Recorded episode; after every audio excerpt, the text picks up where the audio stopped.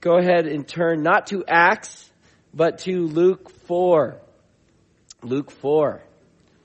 So today we're going to divert from our verse by verse um, study that we've been going through through the book of Acts as we kind of uh, as I was praying leading up to Christmas and what the Lord would have us kind of focus on or study through, really felt led to do what some of you guys have heard before, probably Advent, like the word Advent, like an Advent study through through Luke chapter four. Um, that word Advent, probably to some degree, you guys have some experience with that because most of us had those little Advent calendars when we were growing up. By the way, Man, I saw one of those for like 20 bucks at Costco the other day. Didn't you used to get like 10 of them for like a couple dollars or something? I'm like, maybe they still have cheap ones at the dollar store, but I'm like, holy cow, inflation. I'm like, I can't afford a $20 advent calendar. But all that to say is, if you're ever wondering what that word actually means and you didn't know, it's a liturgical term that um, the dictionary definition means uh, the arrival of a notable person, thing, or an event.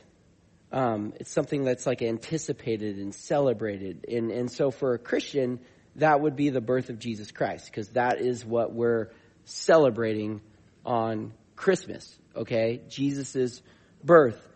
And today, the season of Advent is traditionally viewed as the four Sundays, so that would start today, leading up to Christmas.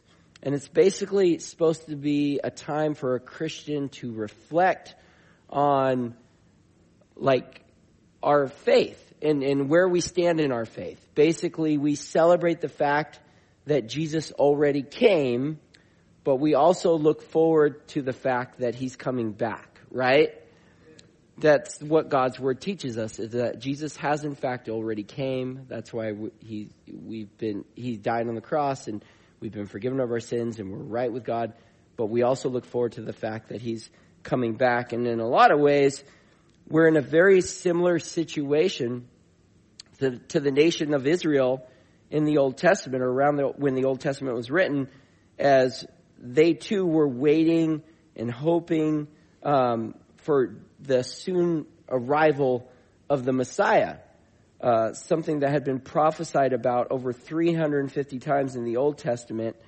Um, and so they were waiting for Jesus' first coming, but we're waiting for his second coming. But somewhere between approximately the 400 year span um, from when Malachi was basically written, which is the last book of the Old Testament in the minor prophets, and when the Gospels were written or when Jesus was born, that Jewish nation had lost their eager anticipation of the Messiah coming to such a degree, you know, and for many different reasons, but they'd become so distracted with things in the world that when he actually came, they missed out on who he was, even though the Bible, the Old Testament had told them specifically who he was, and they should have known when he did come. And likewise, I was just thinking how if we aren't intentional about taking the time to make sure our focus is in the right place during the Christmas season. Somebody mentioned this earlier. Um, maybe it was in the prayer room, but just how our, our, our, holidays can be so filled to the brim with things, right? I think I was looking at my schedule the other day, and there isn't a single weekend in it that there isn't a Christmas party to attend. And those are fine, and those are great. But having said that, we can be so consumed with the festivities and the activities during Christmas that we totally lose sight of what we're celebrating, of the main purpose of it. And I think the best way to make sure our focus is where it should be during this Christmas season is take that time to remember and reflect on not just who Jesus is, but what did he come to do? What did he what has he done for us in our lives? What what what are the things that Jesus had to be born in this world to accomplish that couldn't be accomplished any other way. And how is that translated to your life? You know, like what, what, what, how has he accomplished those things for you? And, and when we do that, um, it, it allows our focus to be in that right place. Um, and we have that right, uh, I guess, anticipation, if you will, for um, Jesus' return and that celebration of Christmas for the right reasons, which leads to us staying close to Him and being focused on the right things. Amen? All right.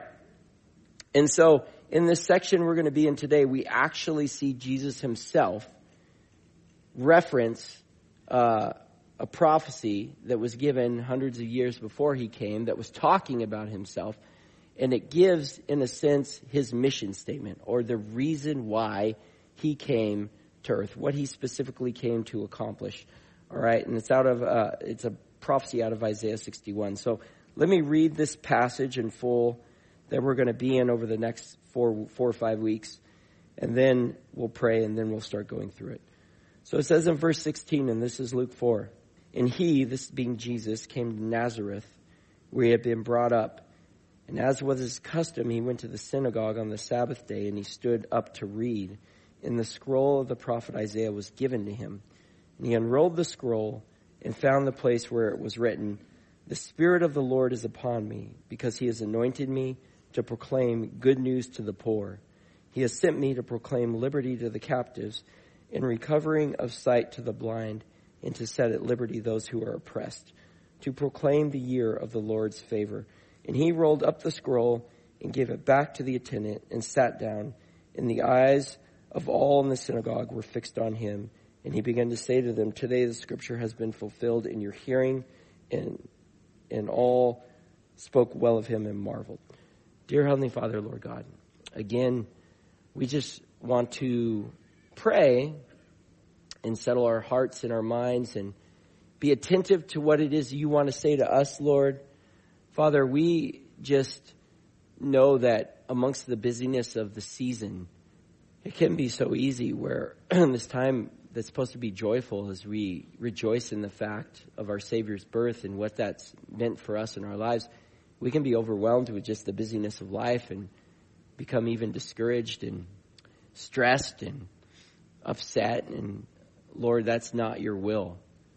And the reality is that can that can be the the instance in any any any time in this world when our focus isn't in the right place it isn't on the truth of you and your word so as with any other time in our life we want to make sure our focus is on the right place it's on you it's heavenly minded and so lord uh, even if we know this passage well even if as we're going to talk about today the gospel it's it's something that obviously we've we've we've come to know we've come to believe in but lord i pray it would be as if we heard these truths for the first time. That first time where we understood who you were and that you were what we were looking for our whole life and you're who we needed, all we needed, more than anything else. Lord, I pray it'd be like that and we'd rejoice in this very thing that you came to do that you did for us, like practically, person. And just uh, for those that maybe haven't heard this truth before, you would speak it to them, Lord, in such a way that today is the day that they understand why you brought them here to have a relationship with them and that you've made a way for that through faith in your son Jesus. And all God's people said, Amen. All right, so just to give you some background of, of kind of where we're at here in this section of scripture, um, Jesus has just gotten back from being in the desert for 40 days, kind of before his ministry ever started. He's in the desert. The enemy's tempting him. He combats the enemy's lies with the truth of God's word, and he comes back and he begins his earthly ministry. And it says in verses 14 and 15 that the word is spreading about him as he's teaching in the synagogues in the Galilee area. Basically, he's going around, he's teaching God's word, and people are hearing it, and they're just like, what? It's like being taught in a way in, with a power that they've never ever heard before. And he's showing them things that they've never ever heard before, and words spreading about him. And it says in verse 16, and he came to Nazareth, where he had been brought up, and as was his custom, he went to the synagogue on the Sabbath day, and he stood up to read. And the scroll of the prophet Isaiah was given to him. He unrolled the scroll and found the place where it was written. So, since this was early in the ministry of Jesus, um, this wouldn't have been too long after he lived in Nazareth and worked as a carpenter. If you guys don't know, that's where he was raised by his parents. That's where they were from. He was born in Bethlehem, but he was raised in Nazareth. He grew up learned a, a, a trade uh, of his father, a carp- carpenter, and that was kind of his job. And so, um, this is where he goes back to here in this text. And shortly before what we're seeing happening here, he had moved to Capernaum along the Sea of Galilee. Um, basically, that's what Matthew 4, 12 through 13 tells us. But all that to say is the people in Nazareth wouldn't have forgotten him. Small enough city, close enough community, most of them would have probably knew, known who Jesus was. He was Joseph and Mary's kid. And according to verse 16, it was Jesus' custom or a regular practice of his to get together with God's people to worship the Lord and read his word, which is what they would do at synagogue. Basically, this is like the Jewish version of church, which I think is a great example for us to follow in seeing that Jesus himself was somebody that made it a point to take part in church. All right? Because here's the thing. It wasn't like he was going there to learn anything new. John 1 1 tells us what? He is the Word of God. All right? So it's not like he's being taught anything he doesn't know. But he made it a custom to go to be in the midst of the church. And according to Matthew 18 20, it still says Jesus is in the midst of his church. And that's why we gather together because there's something special God does when we gather, when Christians gather in his name. All right. And Jesus set that example for us. And it says here that as he read from what we would consider the book of Isaiah, to be precise, Isaiah 61, 1 through 2. Um, the, and just to be clear, that the usual order of a service at a synagogue would be there'd be an opening prayer, there'd be a time for praise or worship of the Lord, then there'd be a reading from the law, which consisted of the first five books, sometimes called the Pentateuch of the Bible Genesis, Exodus, Leviticus, Numbers, Deuteronomy, Wiki Wiki. Is that how it goes, Britain? If you guys don't know the Bible, talk to Britain. He can teach you the Bible rap and you will learn it. but they would read from the law, then they'd read from the prophets. That's anywhere from Jeremiah to Malachi, the major prophets, minor prophets. And then somebody would give a sermon or an explanation. Somebody that's qualified would give an explanation of what was read, like a teaching. And the custom of that day would be that if there was somebody visiting, like a rabbi or a teacher, they would be the, the one doing the reading and the teaching. So it would appear Jesus is that guy on this day at this synagogue where many of the people already would have known him. Again, as he probably attended the synagogue as he was growing up with his parents. And the reading of the day just so happens to be a messianic prophecy. So his first sermon was literally a prophetic word speaking of himself. Okay? And it says in verse 18, the Spirit of the Lord is upon me because he has anointed me.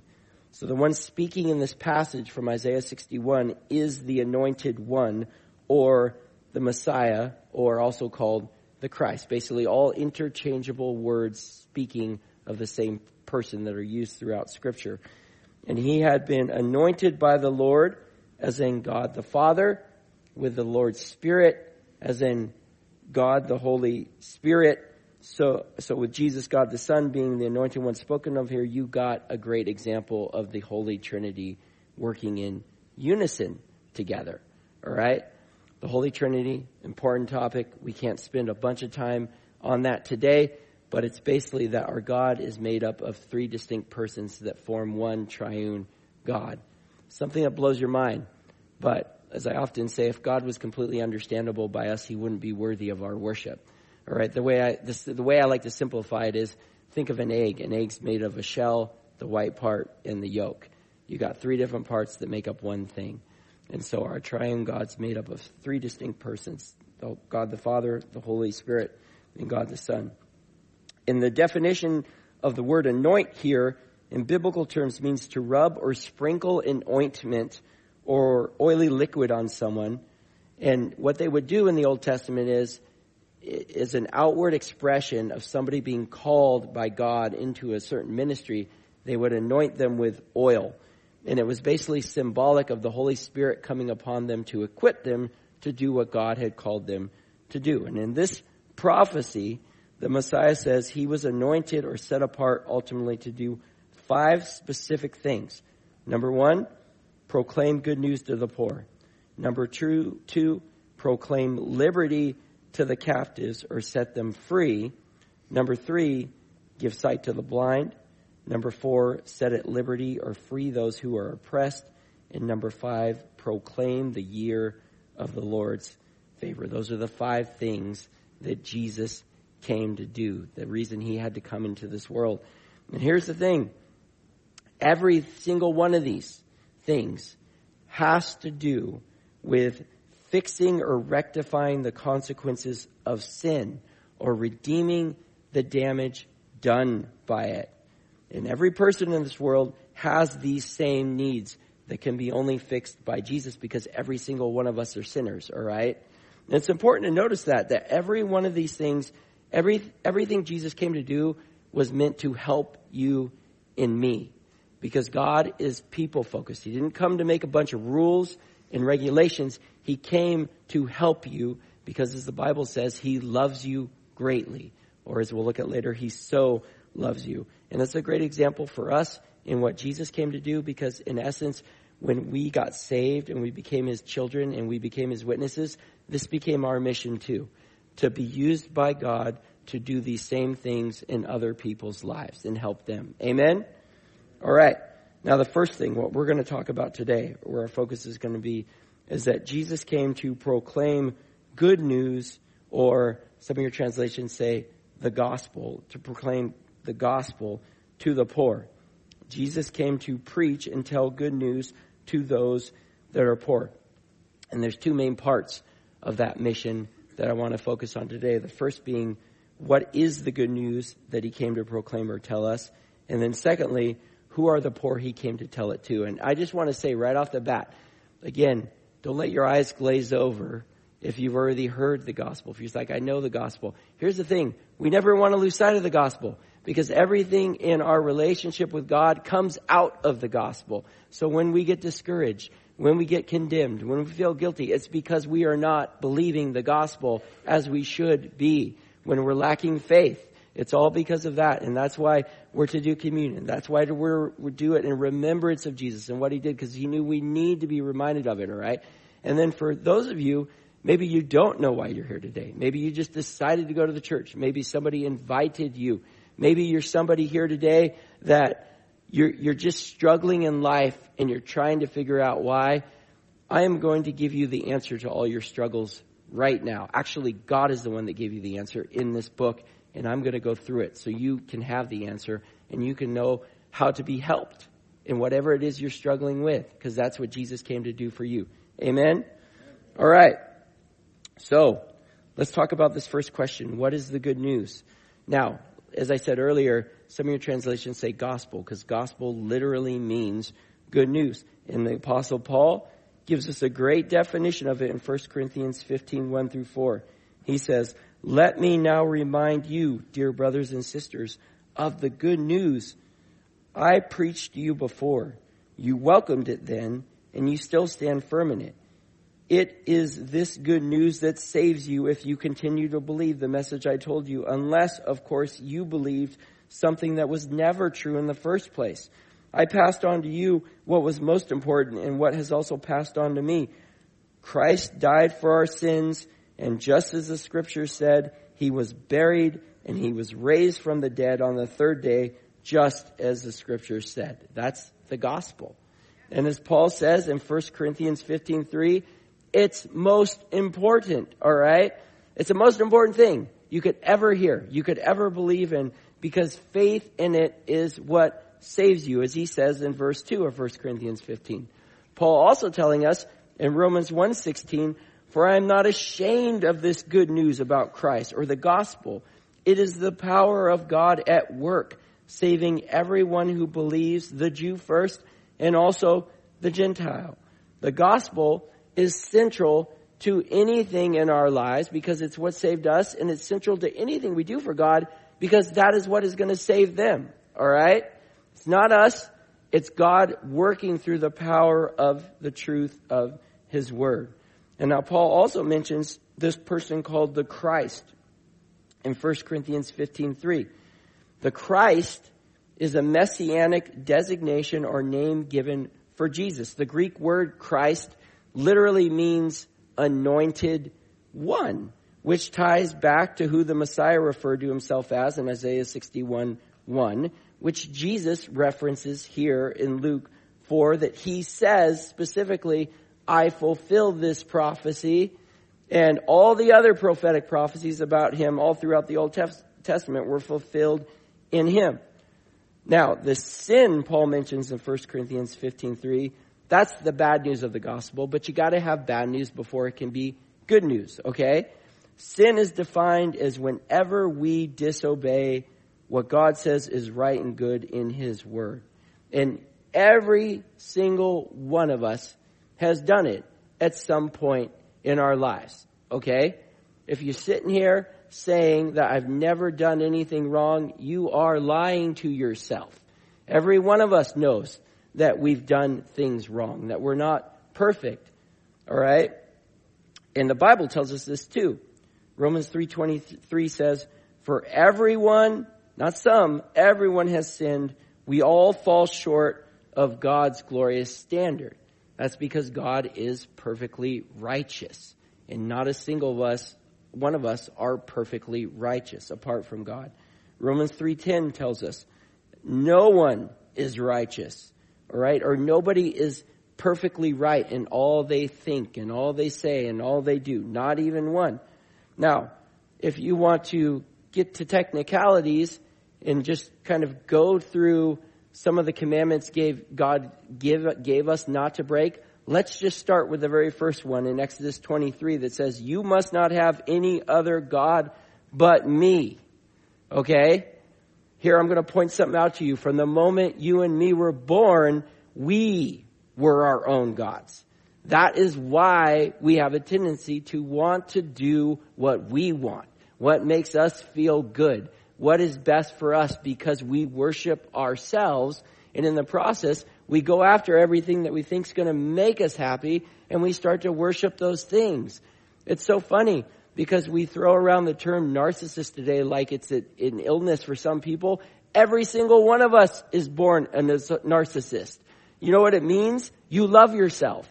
And we all love ourselves apart from God. It's only God and His Spirit that can come inside of us and help us care about other people as He does. Amen? That's the truth. That's the bad news, okay? And God being righteous and just cannot accept those who commit crimes against him. And because he's just, he must punish every crime. All right? And we should be able to understand that too, because here's the thing. If somebody committed a crime against you, you understand you live in a society that has laws that amount to justice. So the expectation would be the, the punishment fits the crime. If somebody commits a crime against you and they're found guilty, there should be a punishment that they have to face, okay? Now what the Bible tells us is that that penalty or punishment for sin is death. Romans 6:23 says for the wages or the penalty of sin is death, which might seem extreme, but here's the thing, we automatically think of physical death, which is a consequence of sin, but that's not the, the, the specific death or the, the worst death that's being talked about here. Because the Bible's speaking of spiritual death or separation from God, something that's far worse. As here's the thing, you were created by God to know Him. He made you to have a relationship with Him for all eternity. He loves you. He wanted that fellowship with you. And so to be separated from Him because a righteous God cannot have a relationship with an unrighteous person is the worst punishment we could ever have for sin. So for those that don't believe the gospel and they remain in their sin, because as I've established, we're all sinners. If that sin isn't taken care of, Second Thessalonians 1 9 tells us they will be punished with eternal destruction, forever separated from the Lord and from his glorious power. That being a good definition of what the Bible refers to as hell, the place that those that choose not to believe in Jesus will ultimately end up after their life, in a place of eternal punishment for sin, eternal separation from God because you had the chance to be forgiven of that sin and made right with God through faith in Jesus, but you willfully chose not to. You chose to live for yourself. You chose to live for the world. You chose everything except Jesus Christ when He is what you needed more than anything else. And you have to live for all eternity knowing that. That was the worst. All right? And so, um, it should be noted too that, um, I think it's important to point out that God didn't create you to die. Okay? The first, the first, or to be separated from Him. The, the first instance of death that we see in the Bible, whether that's physically or spiritually, is mentioned, uh, when Adam and Eve disobey God's command in Genesis 2:17. Basically, he created them to have fellowship with him. They chose to disobey. That separated them from God, and from that point on, man has willfully chosen to separate themselves from God in choosing to sin, all right? Hence the need for the good news to save us, all right? The good news is that Christ died for our sins, as Paul says in 1 Corinthians 15:3, and took the punishment that those sins deserved upon himself. God became a man. God the Son came and lived as a man on this earth, lived a perfect life, which as I really established, no mortal person could ever live a perfect life, but God the Son was able to. He came and lived a perfect life so that God could place him on that cross and place the sins of mankind. All of the sin you ever have done in your life, you could ever do. Every single one of us place it upon him so that as he died, he took the punishment and wrath that we deserved for what we did wrong. All right? He became, Jesus became the substitute, taking our sins upon himself along with the judgment and wrath they deserve. This is what God says in 1 Peter 2.24 about Jesus. He personally carried our sins in his body on the cross so that we can be dead to sin and live for what is right by his wounds you are healed. All right? That's the good news. You have the God of the universe on your side, and he saw that you were helpless to save yourself. And so what did he do? He intervened. He did what we could never do, and he sent his son to die in our place so that we could be forgiven our sins. So that instead of being dead to sin or dead from sin, we're dead to sin now. Basically, it controlled us. We couldn't help it in our sinful nature. And God freed us from that. And now you're empowered by the Holy Spirit to know what is right and do what is right with God's help. Amen. And no longer destroy yourself. No longer hurt yourself. That's the good news. You guys don't seem very excited. Now, resort, yes, you can applause for the Lord because that's worthy of praise if we're going to praise anything. And yes, go ahead. And regarding my example about the justice that we expect in society, here's what, here's an example. Think of it this way. It would be as if you were guilty of a crime that deserved the death penalty and the judge said, you're guilty 100%. This is the sentence. It's worthy of death. Eye for an eye. And the judge says, but you know what? Because I love you, I'm going to die in your place. That's what God did for you, as John 3.16 says, because he so loved you. For God so loved the world that he gave his only son, that whoever believes in him should not perish, but have everlasting life. He didn't just love you, he so loved you. That is why he did that for you. It's, and it's at the cross. If you ever doubt God's love, all you have to do is look at the cross. Because you should see how valuable you are to the creator of this universe, the one that made you, by seeing what he was willing to give for you, and that was everything. Amen? That he's more than proven how much he loves for us, especially since we didn't earn, do anything to earn or deserve it. And what the Bible calls that is grace. God chose to show you his favor. It was undeserved, it was unearned, it was unmerited, but he chose to show you his favor because of his love for you. But just as Paul says in 1 Corinthians 15, 4, Jesus didn't stay dead as after three days he rose again, conquering death, again proving who he was, because no person could conquer death like that. Only God has the power over life and death. And that, in, in essence, is the gospel. It's the good news. Amen? Amen? That's what we that have become Christians, we've all believed and received that. Amen? Alright. Now, let's just quickly define who are the poor he's talking about that he came to tell the good news to. Anyone want to guess? Us. Every single one of us, alright? He isn't just addressing those that are material poor. It'd be wrong to think of that, even though practically that is what sin leads to so often in people's lives. I mean, people that if they keep going down that path of sin, it can it can cost them their families, their finances, their friends, and leave them with nothing. All right. You look at like uh, practices like gambling or drug and alcohol addiction or s- sexual or porn addiction, and that's what it leads. So it can leave you material poor, can leave you practically poor. But he isn't just talking about that. He's talking about like emotionally poor, like poor in spirit and downcast and discouraged, or spiritually poor, because sin has a way of making us poor in many different ways, all right? And the reality is, even if you are materially rich, because you look at people and you go like, oh, that person looks happy because they're rich. Really? It's like, that's why they're never satisfied. They're not happy. They're never content. They're always wanting more because they're spiritually poor. Jesus gave us a parable regarding this in Luke 12, 13 through 21. He says, Then if someone called from the crowd, Teacher, please tell my brother to divide our father's estate with me. And Jesus replied, Friend, who made me a judge over you to decide such things as that? And then he said, Beware, guard against every kind of greed. Life is not measured by how much you own. Then he told them a story. A rich man had a fertile farm that produced fine crops. He said to himself, What should I do? I don't have room for all my crops. And then he said, I know, I'll tear down my barns and build bigger ones. And then I'll have room enough to store all my wheat and the other goods. And I'll sit back and say to myself, my friend, you have enough stored away for years to come. Now take it easy. Eat, drink, and be merry. But God said to him, you fool, you will die this very night, and then who will get everything you worked for?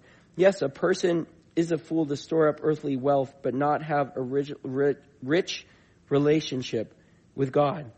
Jesus also telling us in Matthew 16, 26, and what do you benefit if you gain the whole world but lose your own soul? Is anything worth more than your soul? You'll never find satisfaction in anything in this world apart from God because none of it is eternal. All right. You can spend your whole life working towards stuff in this world, but here's the thing. If God isn't the reason you're doing it, it ain't going with you to the next. And imagine that disappointment when you find out that I spent my whole entire life trying to achieve this status or do this thing and it was worthless. All that time, all that effort because I wasn't doing it for God's glory. God is the only reason you have significance in your life and you are significant. You have a very important part in His plan, but you need Him to help you know what that is and to live it out. And then He gives you eternal significance. That's where your identity will be found. That's where your significance, that's where your importance is found. And it's something nobody can take away from you. It's the only stability you can have in your life. Amen? And here's the thing. I've experienced this firsthand in my life. Uh, because I didn't get saved till I was 20 years old. And I spent the first 20 years of my life living by the world's standards in what would be a place of comfort where I should have been happy. I had grandparents that raised me that were, you know, pretty well off and had everything that a kid could ever want and lived a pretty fun young life. And I was really good in academics and I was really good at sports and I was popular at school. I had like all the things that people would tell you would make you happy, but yet I was poor in spirit. I was discouraged all the time. I was always worried what people thought of me. I was searching for identity. I was never satisfied in any of the stuff I was going after. It was just spinning my wheels. Well, I'll try this. I'll try that. The sin in my life was slowly causing harm and destruction in not only my life, but the people around me because I was living for myself and what made me happy and in the process hurting people and not caring anything about them. And that emotional destruction that sin causes us is often the worst because there's a guilt and condemnation and there's this feeling of like I can never undo what I've done. I've hurt this person, I've caused this problem and I'm stuck now and I can't go back and I feel guilty and you know these are the consequences I've I've caused in their life and now I have to live with that. That's the worst of it. We focus on the material effects or the external effects, but it's the internal effects that are often the worst. Now, this audience Jesus was talking to, especially the religious leaders, they didn't associate with the poor. In their minds, we're above these people, and everything that they're facing in their life is a result of their own sinfulness, which we're not sinners, we're righteous. And so, therefore, you know, they're getting what they deserved. And they most certainly wouldn't have considered themselves poor by any means, monetarily, emotionally, or spiritually. And as such, they didn't see their need for Jesus, unfortunately. But the poor is who Jesus came to save because here's the thing. Those that know they are poor, that know that their life is messed up, that know that they're sinners, that know that, man, I'm just spinning my wheels. I'm not finding what I'm looking for. I'm struggling. Those that understand that, those are the ones that will see that Jesus has what they're looking for. They will see their need to be saved from their sin. They will see their need for Jesus to be Lord of their life. That's what it took for me. Somebody, when I was at a low spot in my life and, and telling me about the Lord and that's who I was needed, that's what the Lord used to open up my eyes and reveal my need for Him. And it's a good thing to realize that you're poor in this world. Because as I said, that is what will lead you to Jesus. And here's the thing once you go to Him to give to you what you're not finding anywhere else, you'll find all along that He is what you were looking for and He's really all you really need. Amen. And that is what you'll spend the rest of your life just going for Jesus. And He's not going to withhold Himself from you. You can have as much of Him as you want, and you will spend the rest of eternity being satisfied in a way that you could no other way with the one that created you to know Him who loves you and more than proved that on the cross and dying for you. Amen? Amen. All right. Well, I've shared little bits of my testimony, but we're going to have uh, um, somebody come up here to share their testimony with you guys about who they were before Jesus, how they met Jesus, and who they are as a result of Jesus, because it's super encouraging. I was just praying this in the prayer room. It says there in Revelation that we overcome the enemy by the blood of the Lamb and the word of our testimony, right? Right? Because the blood of the Lamb, that's the cross, what we just talked about. That's how we're saved through what Jesus did for us. But the word of our testimony is the proof that we're saved. Because it proves that something's happened in our life that only God could have done. Because you can't change yourself. Only God can. Amen? So it's encouraging to hear that. All right? So let's go ahead and welcome Kiefer LaCour. Just stand up there if you want, man. Hello. Uh, a lot of you don't know me. Some of you do. You probably never guessed that I would be here or even standing up here. I'll keep it short because Chris kind of passed me the the plague of the head cold, and I'm coming down from it. Literally the day after he reached out to me to come speak. Um, I took a week vacation in the woods hunting all week, and here I come down with a head cold. Okay. Um, I even reached out to Matt Bellingham, which he's a big reason why I'm here too. Um, I was like, man, what do I do? I'm not feeling good. I can barely talk. And he's like, be a man. it was just like, I guess you're just going to drink more caffeine and find some nasal spray. So here I am on the downhill of it. Finishing up with what Chris said, we're a lot alike. We, he, his testimony was basically mine. I had an amazing childhood great parents, but I was uh, spiritually bankrupt. I didn't have any foundation as far as the morals. I had basic morals. And I'm so thankful that it took, I mean, it took forever to get here, but here I am. And like, um, my wife is a blessing and a big reason why I'm here. There is no reason for me, I didn't do anything in my life to deserve what I have. It is God given. Um, and you're also given choices. Making those choices is tough, but they're the right ones, wrong ones. Follow this path of Christ has given me like so much more success and hope and happiness. Before Christ, this is uh, over a year ago, I basically was the saddest I've ever been. I climbed the ladder of SSRIs and antidepressants and it's not a fun road to be on. It's a very sad road, a very dark and emotionless road. Post coming to Jesus and Christ and accepting, being in so much denial, growing up, I've never been happier today. I'm coming down that ladder of SSRIs and antidepressants. Unfortunately, I can't just jump right off because it's a dangerous road to be on. It's not a fun one. I'm sure a lot of you guys know that. It sounds super cliche, but just being spiritually bankrupt, coming to Christ, the path I was on was a de- destruction, destroying people around me, my family itself for no reason. But I had that void that I could not fill.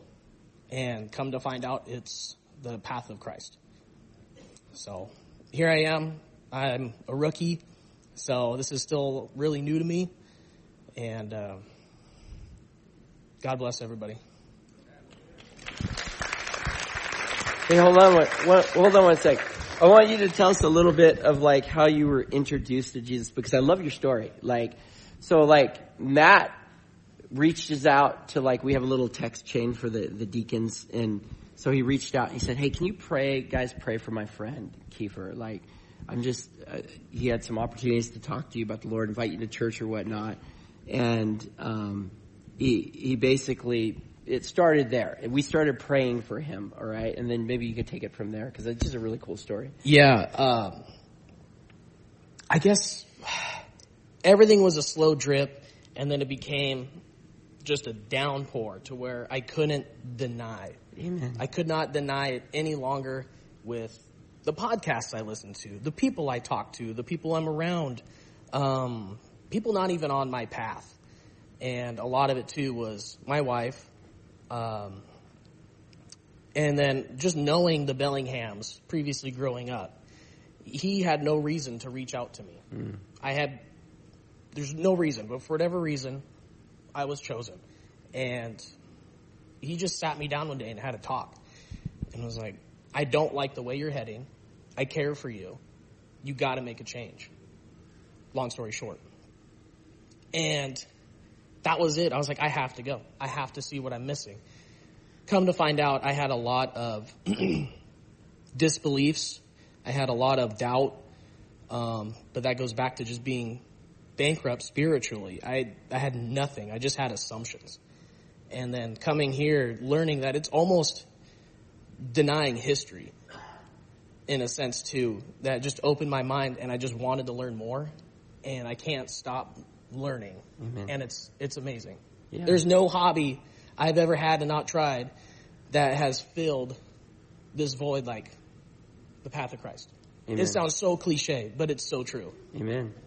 Yeah, you know, um, one of the things that, and correct me if I'm wrong, but like I heard, like his his salvation was gradual. It wasn't like this emotional experience. I know for some of us it's like that, but it was like Matt talking to him, and then him finally saying, "All right, let's let's go to church." But then also, like any good dad, like I ain't leaving my kids with people I don't understand or I don't know. But then, like seeing over time, like, well, these people look like they actually genuinely care about people, and and then trusting his kids, and then seeing his kids were blessed and they were having fun and then starting to get to know other guys till one day he's out there on the playground while his kids are playing and he has a conversation with a brother and the brother's like, do you want to receive Jesus as your Lord and Savior? Someone I would never guess in my entire life. James Jasper. Grew up with him. I was like, I do not want to talk to him because there's just previous times like there's no way this guy has anything for me. And uh man, was it just a moment of acceptance and like, let me lead you here. Amen. And just to be like, open, what do you got for me? Amen. And then that's when he introduced me to Eric Curtis.